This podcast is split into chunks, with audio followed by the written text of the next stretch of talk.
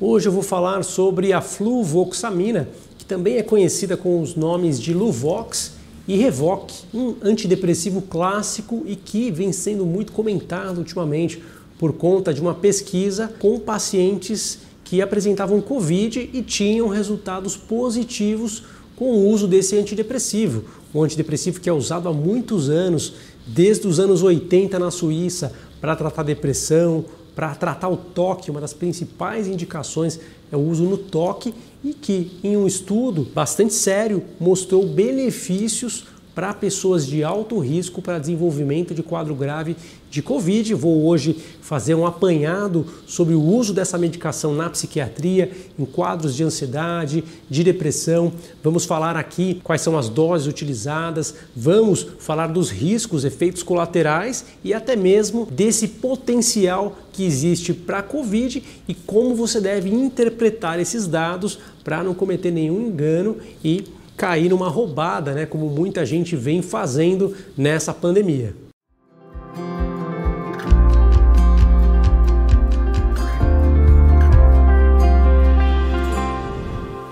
Sou Bruno Machado, sou médico pela Universidade de São Paulo, esse é o meu canal em que faço vídeos sobre saúde mental, psiquiatria, sobre medicamentos, né? Hoje vamos falar de um remédio que vem sendo muito comentado, a gente sempre usou no consultório para tratar pacientes com T O C, aí no caso altas doses muitas vezes são necessárias, pacientes com depressão maior, com quadro de ansiedade social, quadro até de pânico.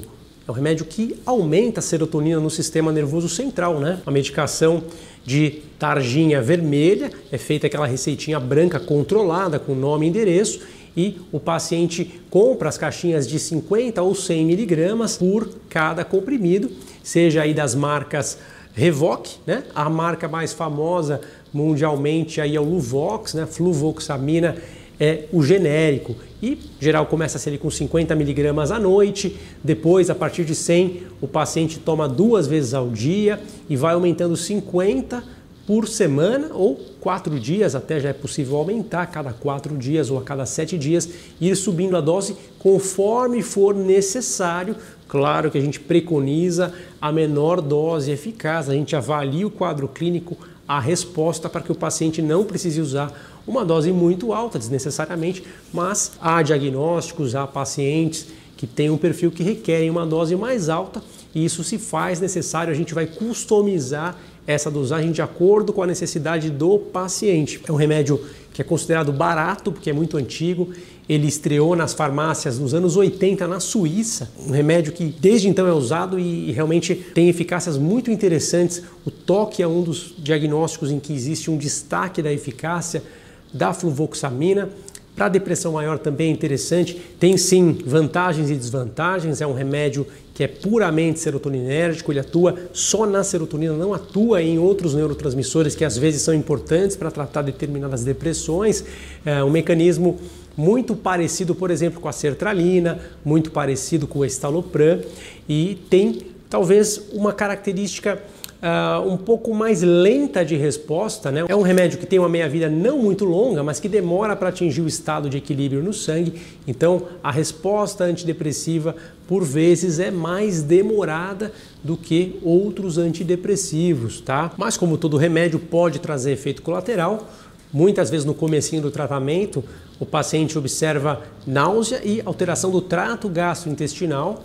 A gente recomenda ingerir depois da refeição, não pode ser uma refeição muito gordurosa porque isso pode influenciar a absorção máxima.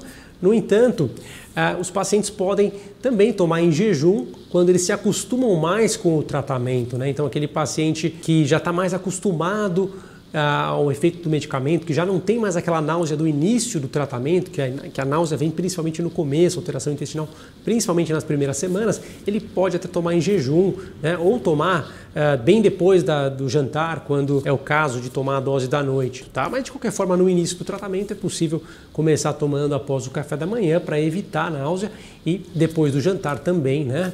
Inicialmente com cinquenta doses da noite, depois dividindo duas vezes ao dia e vai progredindo conforme a orientação do seu médico, você nunca vai se automedicar. Esse ajuste é muito delicado e quando ele é mal feito, traz consequências graves para a sua saúde, efeitos colaterais desnecessários, enfim, coisas que inclusive só vão poder ser percebidas lá na frente e aí você vai poder perder muito tempo ou ter danos à sua saúde também, né? É muito comum também no começo do tratamento observar sonolência, cansaço, fadiga, algumas pessoas observam tontura, dor de cabeça e felizmente não é um remédio que seca tanto a boca ou prenda tanto o intestino no médio e longo prazo, como são os antidepressivos mais anticolinérgicos, né? Ele tem um perfil bem favorável nesse sentido. Então, no longo prazo, em geral, ele não atrapalha a vista, não atrapalha o intestino e a bexiga, como outros antidepressivos podem fazer. Claro que é uma medicação que, no longo prazo, também pode afetar a libido, pode afetar a ejaculação, né? Pode afetar a lubrificação vaginal. Isso não é sempre. A bula também tem uma série de outros efeitos colaterais que podem acontecer. Não significa que vai acontecer no seu caso. Isso é apenas uma possibilidade e muitas vezes é facilmente manejado isso, reduzindo-se a dose, ajustando-se o tratamento, acoplando-se ali um outro medicamento que ajude com esta finalidade ou até mesmo trocando a medicação sem grandes consequências, tá? Mas a gente tem que saber que com o passar das semanas pode influenciar em relação à atividade sexual também, mas claro que isso não é com todo mundo e em geral existem boas alternativas para contornar esse problema. Fluvoxamina também já foi estudada para quadros de bulimia e estresse pós-traumático, embora ah, para essas indicações existam outras medicações mais interessantes, tá? A gente sabe que não é um remédio que dá tanto ganho de peso assim, dificilmente aumenta uh, muito o apetite, tanto é que já foi usado para tratar compulsão alimentar, mas ele pode sim, eventualmente, aumentar sim uh, o apetite em alguns casos. Há opções em geral mais interessantes, por exemplo, para a bulimia, que a gente utiliza mais como primeira escolha. É um remédio que, claro, tratando depressão, tende a remitir sintomas de tristeza, perda de prazer, a pessoa recupera a vontade de fazer as coisas, a iniciativa, volta novamente a ter aquele gosto em fazer as coisas que tinha se perdido, a pessoa tende a regularizar o sono. Depois de um médio prazo, né? Depois de um mês, um mês e meio, aquela pessoa que não dormia bem volta a dormir bem, não é algo imediato como um indutor de sono, mas devagarzinho vai regulando o sono. Isso acaba tendo uh, um benefício muito grande também em relação à evolução desse quadro clínico, né? Por vezes a gente vê as pessoas com sonhos mais vívidos, como a gente já falou aqui no canal, num vídeo específico para isso, mas não é algo perigoso. O sonho pode acontecer de maneira mais impactante, a pessoa vendo nas cenas durante o sonho, mas não é algo que traz um grande prejuízo, não. A grande maioria dos pacientes se acostuma bem com isso e fica muito mais feliz pelo lado benéfico de sair da depressão. E no caso do T O C, evidentemente, né? Esse medicamento eleva a serotonina numa área estratégica para o T O C e a pessoa consegue optar por não seguir aqueles rituais que ela vinha manifestando de forma repetitiva, né? Aquele pensamento que não para de retornar à cabeça, ele começa a vir cada vez com mais fragilidade, ele vai ficando mais distante, a pessoa começa a colocar energia em outras coisas e o T O C também vai melhorando.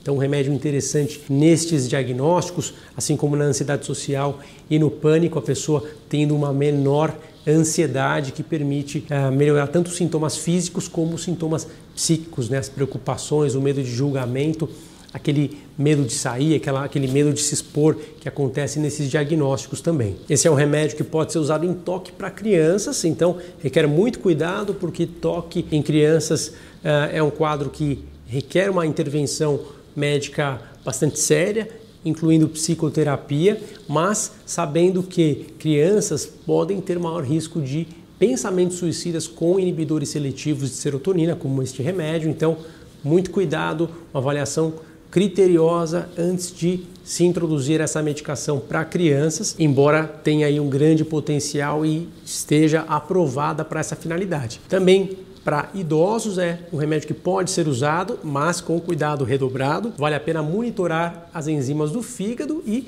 Cuidado com as interações medicamentosas, porque por vezes ele interage com outras medicações que o paciente possa estar usando, né? Nunca usar próximo do uso de Imal, que é um antidepressivo que em uso conjunto pode trazer aí uma série de consequências perigosas. Então uma margem de duas semanas é necessária, além de que nunca utilizar em pessoas que tenham aí hipersensibilidade ao fármaco. Também requer cuidado em pacientes que têm um histórico de epilepsia, aumenta aí o risco de crises. Pacientes também com uso de anticoagulantes precisam tomar cuidado, porque ele pode interagir com essas medicações, aumentando aí o risco de sangramentos, né?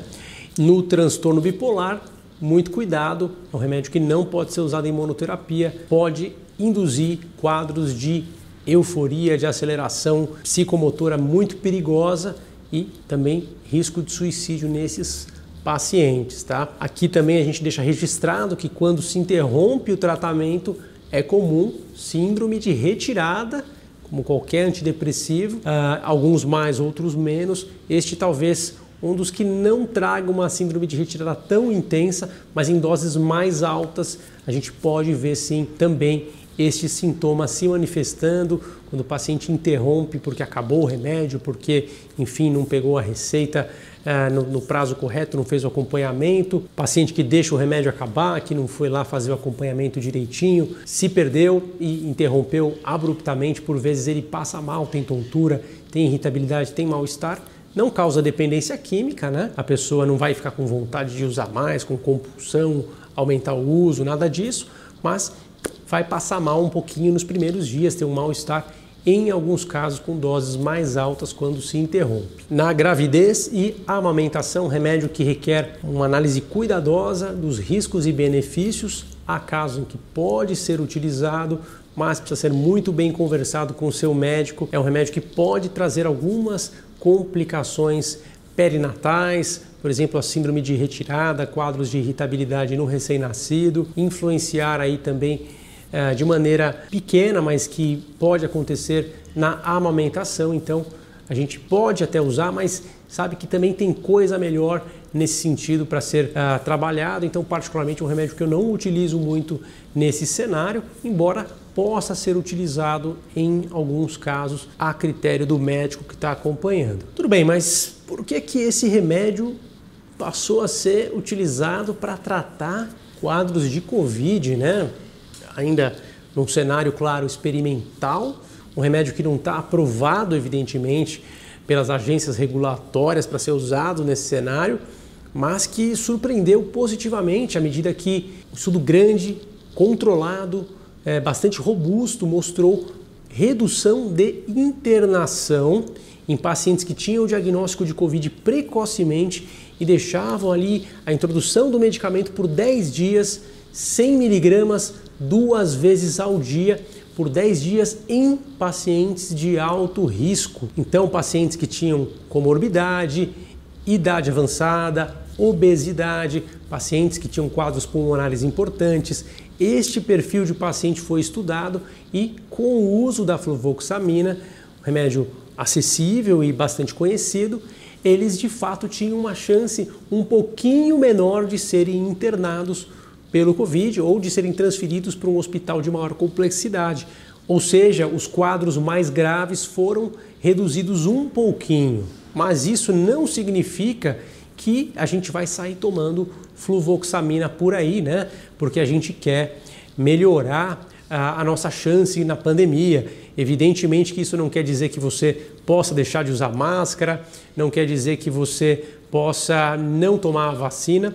Isso simplesmente mostra que usar essa medicação numa população específica vai baixar um pouquinho o percentual de chance de internação de um remédio que foi estudado, sim, num paper internacional, né, numa revista de grande credibilidade, mas que não foi aprovado para essa finalidade. Então, não significa que você vai sair tomando isso profilaticamente, como a gente vê as pessoas mudando sua postura diante dos riscos com base em um possível tratamento. Isso não quer dizer absolutamente nada, apenas aqui a gente tem um dado muito pontual, mas que não muda a figura como um todo, né, da pandemia e o que isso pode representar para um ou para outro. Se você se considera é, uma pessoa numa condição de maior vulnerabilidade, com certeza esse tratamento por si só não vai mudar o cenário para você e, evidentemente, que as vacinas continuam sendo a melhor forma, isso, claro, com as precauções que a gente tem que ter e que são recomendadas uh, para todos nós. A gente tem que entender que a medicina sempre está em transformação, aquilo que pode ser verdade hoje pode não ser verdade mais amanhã e sempre a gente precisa entender que a conduta médica ela é uma intervenção que traz riscos e benefícios e a gente precisa estar muito bem orientado quanto a cada um desses passos que a gente vem a tomar, especialmente no momento de tanta insegurança em que tantas pessoas agem por desespero. Se você gosta do conteúdo, não deixe de seguir o canal, deixa aqui o seu comentário, curte e compartilha. Um abraço, tchau, tchau!